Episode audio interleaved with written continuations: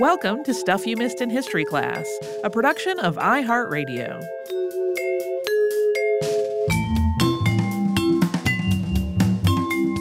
Hello and welcome to the podcast. I'm Tracy B. Wilson. And I'm Holly Fry. Over the last few months, the state of Georgia made a lot of headlines when its voters elected Joe Biden for president and then in a runoff elected Jon Ossoff and Raphael Warnock as senators. This broke a decades long pattern of Georgians electing Republicans rather than Democrats into these roles. These elections followed just years of organizing and advocacy and legal work and voter registration efforts in the state. And the person who's become most widely known for all this work is Stacey Abrams. Really, though, it involved multiple civil rights and voting rights and labor organizations along with individual people, and Abrams has made it entirely clear that it was not work that she did by herself. So I just wanted to call that part out too. As I was watching all of this unfold, though, my mind kept returning to other earlier voter registration efforts in the United States, and one of those is the Mississippi Summer Project of 1964, which is now better known as Freedom Summer. This project was met with an extremely violent and deadly backlash, and in some ways, that backlash has overshadowed the work that the project set out to do. And that work actually involved a lot more than registering people to vote. So that is today's topic for the show. And before we start, I just wanted to shout out the podcast Scene on Radio, especially its fourth season, which is called The Land That Has Never Been Yet. Uh, that is a 12 part series exploring the history of democracy in the United States and the many, many ways that it has not actually been all that democratic. Episode seven is on Freedom Summer, and it's what inspired me to put it on the topic list when that episode first came out in April of 2020, because it kind of contextualized Freedom Summer a little differently than I had learned it before. So, for some context about what led up to Freedom Summer, in the early 1960s, Mississippi existed in a state of deeply oppressive, violent racism. Most of its black residents were still working in the same jobs that their ancestors had done while enslaved, things like tending and picking cotton, doing manual labor, or doing domestic work. And these were overwhelmingly the only kind of jobs available for them. Most of Mississippi's black population lived in poverty. The U.S. Supreme Court had ruled that public school segregation was unconstitutional in Brown versus Board in 1954. But in the early 60s, Mississippi was one of the places where schools were still segregated in spite of that ruling. Some of the school buildings for Black students were actually relatively new, but the schools themselves were deeply, deliberately underfunded uh, fewer than 1% of Mississippi's Black students graduated from high school at the time, and many Black people in Mississippi could not read or write. This wasn't a case of pettiness or the Mississippi government just not caring about the quality of education for Black students. It was an intentional effort to keep Mississippi's Black population in a state of ignorance. It was the same logic that had led to laws making it illegal to teach enslaved people to read a century before. In many parts of Mississippi, white people were in the minority, and like enslavers of the past, they knew it would be harder for black people to organize if they lacked literacy and a basic education. Throughout the South, white citizens' councils had formed in the wake of the Supreme Court's decision in Brown versus Board. These organizations were made up of powerful, high profile white citizens, and they were dedicated to maintaining a state of segregation and white supremacy in the places where they operated. Although white citizens' councils and their members could be violent, these organizations tended to be more focused on things like legal and economic oppression than they were on physical violence. In Mississippi, the white citizens' councils were so effective at maintaining the racial status quo that the Ku Klux Klan, which tended to be more overtly violent, didn't have much of a presence there until 1963. And on top of all this, as we said at the beginning, Mississippi was a place of violent racist hostility. Black people were expected to maintain a demeanor of total deference and subservience to white people any perceived lapse was punishable by violence or even death. More people were lynched in Mississippi than anywhere else in the South, including the notorious lynching of 14 year old Emmett Till, which took place in Money, Mississippi in 1955. The NAACP started establishing field offices in Mississippi in the early 1950s. In late 1954, Medgar Evers was appointed NAACP Field Secretary for Mississippi. And by 1955, the NAACP was the most powerful civil rights organization in the state. Along with the Mississippi Progressive Voters League and the Regional Council of Negro Leadership, the NAACP worked primarily on issues related to voting in Mississippi, including offering voter education and support in registering to vote. NAACP youth councils also offered civics education for young people to prepare them to register to vote once they were old enough to do that. Most of this work was done discreetly because the level of racist violence in Mississippi was so extreme. But just the act of registering to vote was incredibly risky. Under the 15th Amendment to the U.S. Constitution, quote, the right of citizens in the United States to vote shall not be denied or abridged by the United States or by any state on account of race, color, or previous condition of servitude. But in Mississippi, anyone who wanted to register to vote had to face a white registrar, and those registrars routinely denied voter registration to black people. This was not just a matter of the registrar saying no, though. A $2 poll tax was financially out of reach for Mississippi's poorest people who were disproportionately black. There was also an extremely unnecessarily complicated application form. There was a test as well. And once again, this test was unnecessarily complicated, even to the point of being unpassable. It involved interpreting a section of the state constitution it was up to the registrar what passage you were given, and it was also up to the registrar whether your interpretation passed the test. Black people also faced intimidation and threats during the entire process. Things like the sheriff standing in the room with one hand on his gun and the other on his baton while people tried to take those impossible tests. Especially in small towns and rural parts of the state where everyone knew each other, the sheriff or the registrar might pointedly mention that they knew your employer or your landlord, who would not be happy if they found out that you were trying to register to vote. Beyond the convoluted process and the threats and intimidation, Black people who tried to register to vote in Mississippi often faced actual retribution afterward, whether they were successful at registering to vote or not. If you were black and you tried to register to vote, you might be fired from your job or evicted from your home or run out of town entirely. Somebody might burn a cross in your yard or firebomb your house, or you might be arrested, beaten, or even killed. As a consequence of all of this, by 1962, less than 7% of eligible black voters in Mississippi were actually registered. This was the lowest percentage in any state. And that was after years of work on the part of the NAACP, the Mississippi Progressive Voters League, the Regional Council of Negro Leadership, and other organizations. One of those other organizations was the Student Nonviolent Coordinating Committee, or SNCC. SNCC had been formed during the lunch counter sit ins that we talked about on the show in January of 2020. Was formed after Ella Baker convened a meeting of youth activists at Shaw University in Raleigh, North Carolina. Members of SNCC started arriving in Mississippi in 1961. SNCC activists quickly realized that the kind of direct action they'd been doing during the lunch counter sit ins and other demonstrations was not what the people of Mississippi were really looking for. The threat of violence in response to such an outward protest was just too great. But on top of that, many of the direct action campaigns that had taken place earlier in the civil rights movement just weren't relevant to a large portion of Mississippi's black population.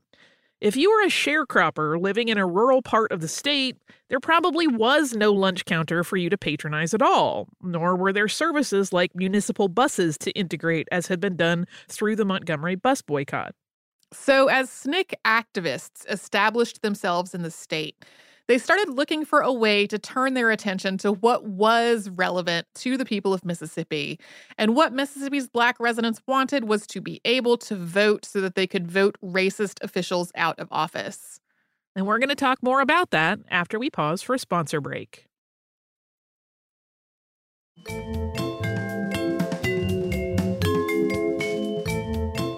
A series of events in Mississippi in the early 1960s led to the creation of the Mississippi Summer Project.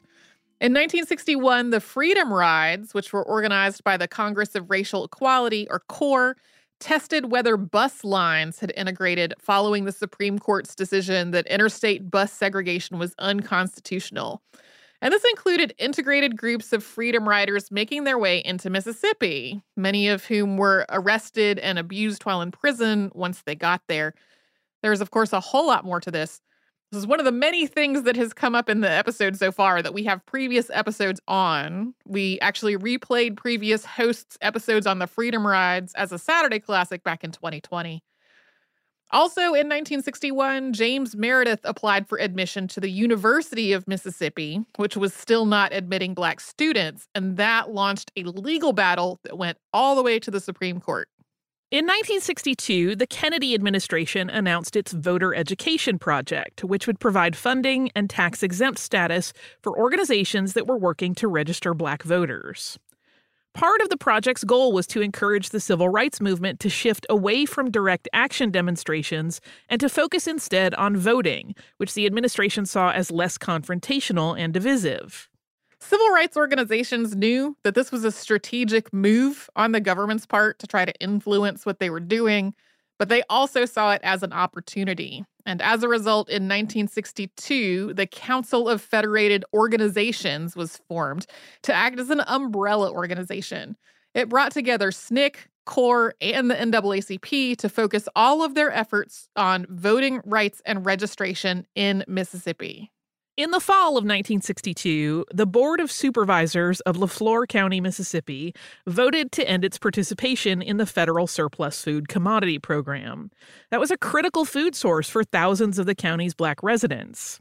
SNCC field organizers concluded that this decision was in retaliation for their voter registration work in the county, although the Board of Supervisors denied this allegation. Comedian and activist Dick Gregory brought about 14,000 pounds of basic staples, including baby food, to the area in a chartered plane.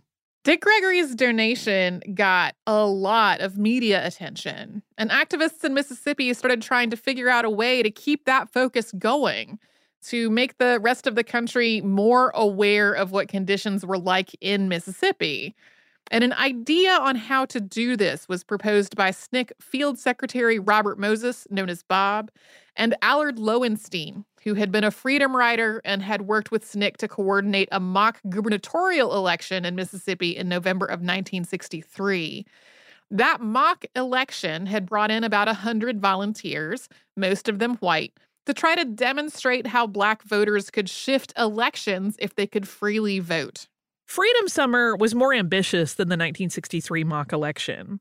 They would bring as many as 1,000 volunteers, most of them white, to Mississippi. The involvement of white students would mean that the white media and the general population of the rest of the country might actually pay attention to what was happening there. And organizers also knew that white parents were likely to start contacting their representatives in the federal government and otherwise demanding action if they thought that their children were at risk.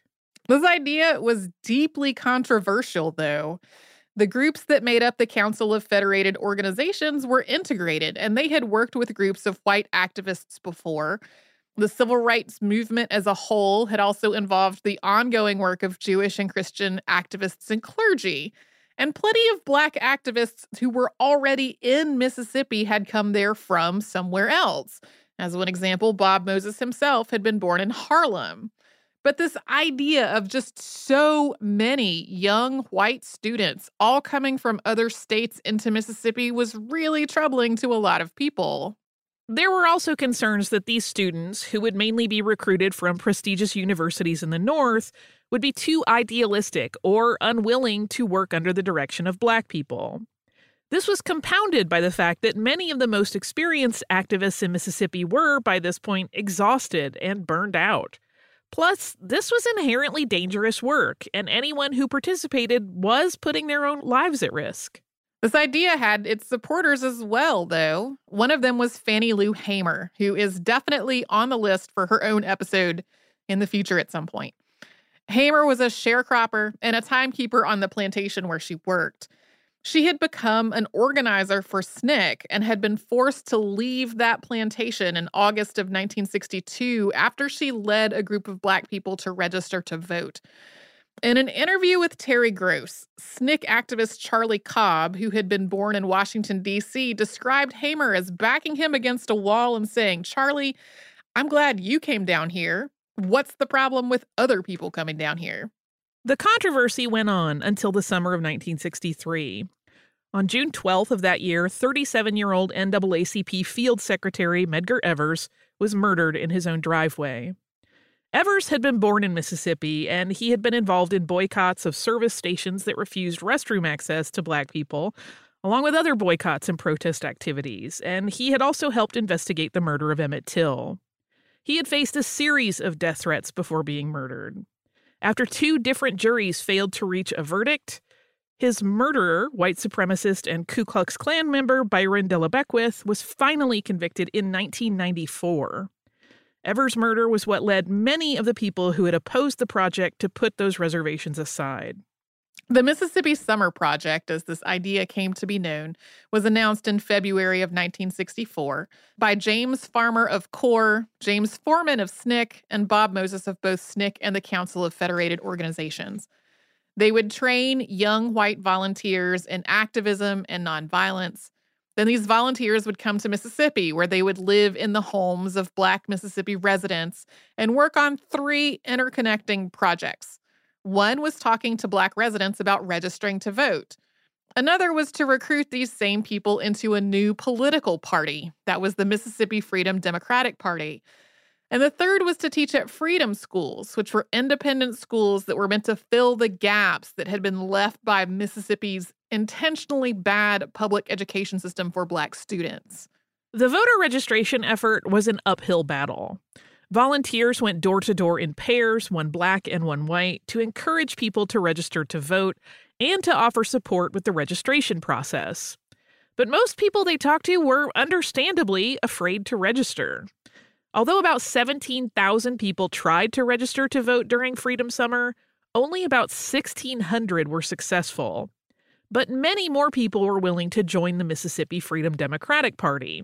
By late summer of 1964, that group had 80,000 members. The Freedom Schools were also a success, and they grew in number uh, over the course of this project. In the end, there were more than 40 schools that served more than 2,000 students. They met in church basements, homes, and parks, and in places where children were working as farm labor, they held their classes at night. Some of the schools had night classes for adults as well. The day often began with freedom songs like Ain't Gonna Let Nobody Turn Me Round. And from there, volunteers taught reading and math, black history, black literature and art, civics, dance, drama, music, storytelling, and other subjects. Some schools had their own newspapers or they staged their own plays. Although the volunteers teaching in these schools were nearly all white, the curriculum was developed by black people from Mississippi according to their own needs. As we noted up at the top of the show, the white response to the Mississippi Summer Project in Mississippi was incredibly violent. And we will talk about that after a sponsor break.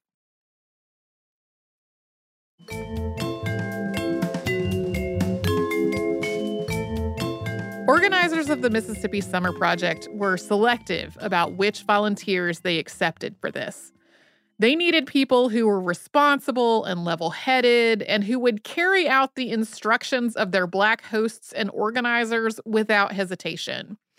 They had to be willing and able to follow the project's principles of nonviolence, and that meant not resisting or fighting back, even if they were physically attacked. And they had to understand the risks involved, including the risk of being seriously hurt or killed because of this work. Many of the volunteers went through a two week training and orientation at Miami University in Oxford, Ohio, which included everything from how to behave to how to nonviolently protect themselves while being beaten. Volunteers were also trained on how to keep themselves and others as safe as possible. They would be staying with Black families and working with Black organizers, and they needed to know how not to put those people at risk through their actions. And this training really highlighted the fact that a lot of the volunteers had good intentions, but they didn't really comprehend what they were about to face. In one session, a group watched a video of the registrar from Forrest County, Mississippi, whose appearance and demeanor and speech seemed almost like an exaggerated caricature. It was not an exaggeration at all. He was a real person. When volunteers started laughing, SNCC field staff who were conducting this training were understandably outraged. This level of caution and effort to train and prepare the white volunteers was absolutely justified. During the Mississippi Summers Project, the homes of at least 30 black families and more than 30 black churches were firebombed or otherwise destroyed. In just one night, the Ku Klux Klan conducted a coordinated cross burning, simultaneously burning crosses in almost 80% of the counties in Mississippi. There were 35 documented shootings, and at least 80 volunteers were beaten, with four of them being critically wounded. There were also six known murders. Volunteers for this project started arriving in Mississippi on June 21st of 1964. And the very next day, while others were still training in Ohio, three civil rights workers disappeared. They were James Chaney of Mississippi, as well as Michael Schwerner, who was known as Mickey, and Andrew Goodman. Schwerner and Goodman were both from New York. Schwerner and Chaney were both field workers for the Congress of Racial Equality, and Goodman was there for Freedom Summer and had just finished his training at Miami University. It was Goodman's first day in Mississippi. The three men had volunteered to investigate the bombing of a church where Schwerner had been working for CORE. Chaney was driving them back to Meridian, Mississippi, when Neshoba County Deputy Sheriff Cecil Price pulled him over for allegedly speeding and arrested all three men. After Chaney was allowed to pay a fine at about 10 p.m. that night, the three men were allowed to leave the jail and told to get out of the county, but they never reported back in with their friends or other activists. At the time, the FBI did not have a field office in Mississippi, so FBI agents from New Orleans started a kidnapping investigation. On June 23rd, authorities found the station wagon that the men had been traveling in. That had been set on fire and was still smoldering when they found it. This led the FBI to call this the Mississippi burning case. Most of the activists from Mississippi had concluded that the men were dead as soon as they did not check in as scheduled. But for the white volunteers, this really brought home how much danger they were really in. Worried white parents started calling the Capitol to try to ensure that their kids would be safe. And Schwerner's wife, Rita, made a series of media appearances in which she consistently put the focus back on the project and on conditions in Mississippi. Yeah, she was one of the people that made a lot of demands for increased like federal attention on what was happening in Mississippi and on this investigation. J. Edgar Hoover called her and her husband communists. Uh, and there's a like a phone recording between Hoover and President Lyndon Johnson where Lyndon Johnson says that she was worse than a communist, that she was ugly and mean to him. Like that's their treatment of her was not good at all. The FBI established a Mississippi field office during all of this. And although they didn't really investigate the other crimes that were going on, they did search for Chaney, Schwerner, and Goodman. They found the bodies of eight other people during this search. After receiving a tip, law enforcement finally found the bodies of Chaney, Schwerner, and Goodman buried in an earth dam on August 5th, 1964. All three had been shot, and Chaney had also been severely beaten Although more than 20 men, most of whom were members of the Ku Klux Klan, were arrested in connection with this crime, a Mississippi judge dismissed the charges against them. The only way for the federal government to have jurisdiction was to file civil rights charges rather than murder charges. In 1967, 18 men were tried for having violated federal civil rights law in relation to these murders. An all white jury found seven of the men guilty, including Deputy Sheriff Price. The jury deadlocked in their verdicts for three of the accused, and they acquitted the rest. None of the convicted men served more than six years in prison. And the only person to actually be tried for murder in connection of all of this was Edgar Ray Killen, who had orchestrated the attack. He was convicted of manslaughter in 2005 and ultimately died in prison. President Barack Obama awarded Chaney, Schwerner, and Goodman the Medal of Freedom posthumously in 2014. And their bodies were discovered just a day before the Mississippi Freedom Democratic Party held its state convention in Jackson, Mississippi to elect a delegation that would travel to the Democratic National Convention in Atlantic City, New Jersey later that month. Throughout the National Convention, the Mississippi Freedom Democratic Party also maintained a 24 hour vigil for the three men and a protest, which included signs bearing slogans like One Man, One Vote. As we noted earlier, by this point, the Mississippi Freedom Democratic Party had about 80,000 members, and the party's goal was to represent Mississippi at the Democratic National Convention rather than the Democratic Party's all white delegation. And their case for this was really clear cut. The Mississippi Freedom Democratic Party had followed all of the Democratic Party's rules and procedures about its own convention and its own delegate selection. Meanwhile, Mississippi's Democratic Party had systematically excluded Black participants, and many of its members had orchestrated a campaign of racist terror against the state's Black population. Multiple people testified on behalf of the MFDP before the Democratic National Convention Credentials Committee, including Rita Schwerner, Martin Luther King Jr., and Fannie Lou Hamer. Hamer's testimony was particularly damning and compelling. She talked about her own experience trying to register to vote, after which the owner of the plantation where she worked and lived had told her to withdraw her registration or leave. She also talked about being in a house that someone fired 16 bullets into. And she talked about her arrest while returning from a voter registration workshop on June 19, 1963. While in jail after that arrest, she could hear officers beating and shouting racist slurs at other people who had been arrested with her. Then, officers forced two black prisoners to come into her cell and to beat her so badly that she had permanent kidney damage. Hamer ended by saying, quote, all of this is on account of we want to register to become first class citizens. And if the Freedom Democratic Party is not seated now, I question America. Is this America, the land of the free and the home of the brave, where we have to sleep with our telephones off the hooks because our lives be threatened daily? Because we want to live as decent human beings in America? During all of this, President Lyndon Johnson was worried that he was going to lose the support of white Southern Democrats if he showed too much sympathy toward Mississippi's black population. He was also generally fearful that something was going to go wrong at the convention and he'd wind up losing the nomination. So he held an impromptu press conference while Hamer was speaking, one that people thought was going to include the announcement of his running mate, but which instead announced that it had been nine months to the day since his predecessor, John F. Kennedy, had been assassinated. This strategy on Johnson's part did not work out, though. The fact that he had preempted Hamer's testimony became its own story, and many news programs played it in its entirety during their next evening broadcasts. So Johnson instructed Hubert Humphrey to negotiate with the MFDP, suggesting that he would be selected as his running mate if Humphrey was successful. Humphrey tasked Walter Mondale with working out a plan.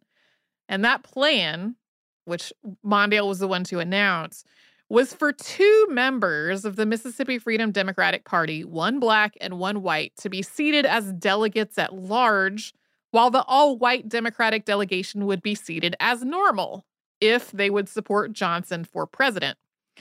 The National Democratic leadership also promised not to seat any segregated delegations in the future. Although this was framed like it was a compromise, the MFDP did not see it that way at all and refused to accept it, a decision that divided the movement as a whole.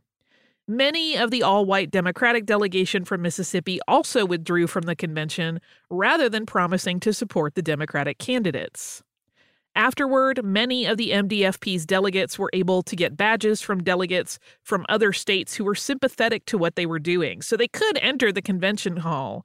But the chairs for the Mississippi delegation were removed. There were people, mostly people from outside Mississippi, who were involved in the civil rights movement who were like, you got something. You sh- you should take it. But the delegation from Mississippi was like, it is not enough and it is unacceptable. So, this attempt to appease racist white people did not really work out for Johnson. Although he did win the presidential election, most of the southern states he was trying to hang on to, including Mississippi, went for Republican candidate Barry Goldwater. And after another tumultuous Democratic National Convention in 1968, which came up in our two parter on COINTELPRO in 2020, the Democratic National Committee established the McGovern Fraser Commission to try to reform their entire nomination process. So, as we said earlier, although 17,000 black people tried to register to vote during Freedom Summer, only about 1,600 were approved by county registrars. And the Mississippi Freedom Democratic Party was not seated at the Democratic National Convention as they had hoped, and overall had thought that they would be. So, in terms of the three initial projects of Freedom Summer, the Freedom Schools were the most outwardly successful. However, for a bigger picture look at things, Aaron Henry, who was president of the Mississippi State Conference of the NAACP during the 1960s, described one of the biggest positive outcomes of Freedom Summer as, quote, the human relations aspect. Or, in the words of Fannie Lou Hamer, quote, before the 1964 Summer Project, there were people that wanted change, but they hadn't dared to come out. After 1964, people began moving. To me, it's one of the greatest things that ever happened in Mississippi. In addition, the Freedom Schools served as a model for the federal Head Start program, which provides early childhood education and health and nutrition support for low income families, as well as various programs that were part of the War on Poverty. And on a national level, Johnson signed the Civil Rights Act of 1964 on July 2nd of that year during Freedom Summer. And on August 6th of 1965, he signed the Voting Rights Act, which outlawed things like poll taxes and literacy tests, as well as harassment and intimidation when people tried to register to vote. It also specified that jurisdictions that had a history of this kind of discrimination had to have pre clearance from the District Court for the District of Columbia or from the U.S. Attorney General anytime they tried to change their voting laws and policies. Freedom Summer's work raising awareness about conditions in Mississippi contributed to the passage of both of these laws, particularly the Voting Rights Act. And the Voting Rights Act in turn dramatically affected voting access in Mississippi. By 1969, more than 66% of eligible black voters in Mississippi were registered, which was more than 5% above the national average. However, in 2013, the U.S. Supreme Court issued its ruling in Shelby County versus Holder, which invalidated that pre clearance requirement in the Voting Rights Act. And this has led to an increase in voter suppression efforts. They're often not as obvious as they were in Mississippi in the 1960s. So today they are things like disproportionately purging Black, Indigenous, and people of color from the voting rolls or shutting down the polling places in those communities while keeping them open in predominantly white communities, or passing voter ID laws that disproportionately target people of color, cutting polling hours to make it harder for people who don't have flexible work schedules to vote. And then signature matching requirements, which are often really subjective and they disproportionately affect older voters and voters of color whose signatures and thus votes are thrown out if they don't exactly match. Yeah, that signature match thing. Who among us can replicate their signature, particularly if one of them is on like a digital screen versus yeah. pen and paper? It's so well, hard. Like, and then also, like, my mother physically cannot mm-hmm. sign anything. My my father's uh, signature has looked like an an indistinguishable scrawl the first letter of his first and last name is like as, as a discrete thing, but the rest of it is just kind of a wavy line.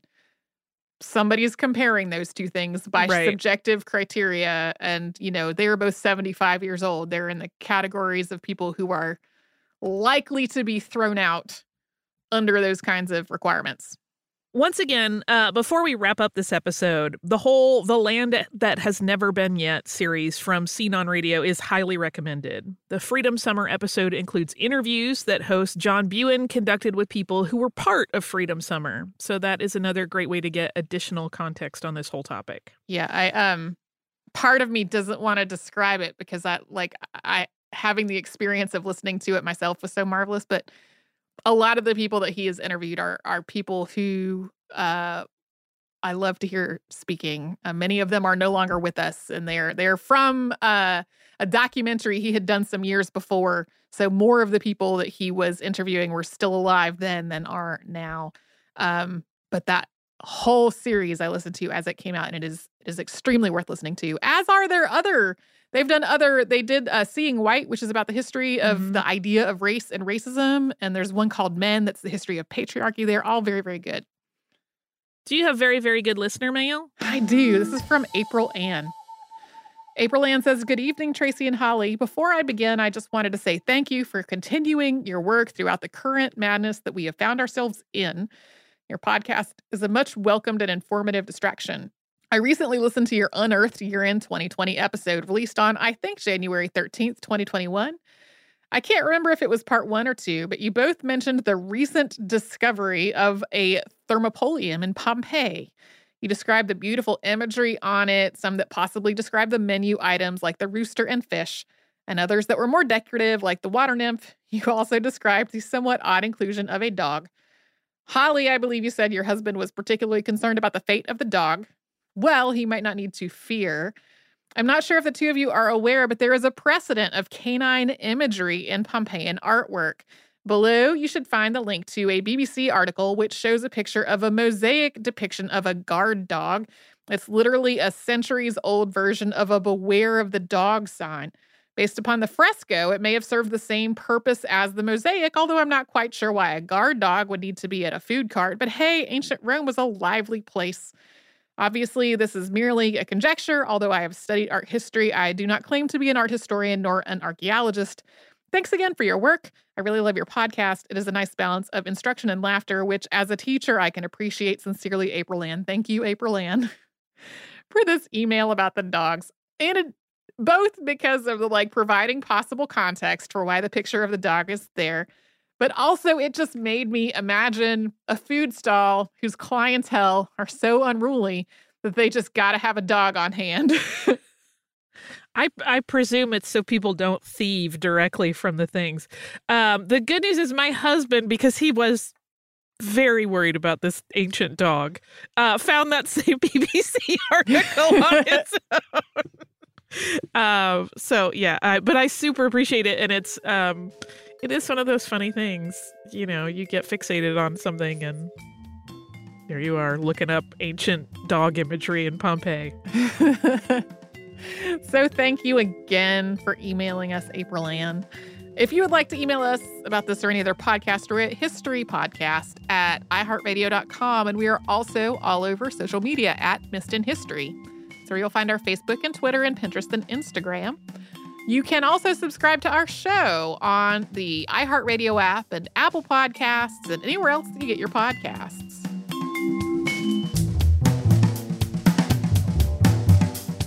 Stuff You Missed in History Class is a production of iHeartRadio. For more podcasts from iHeartRadio, visit the iHeartRadio app, Apple Podcasts, or wherever you listen to your favorite shows.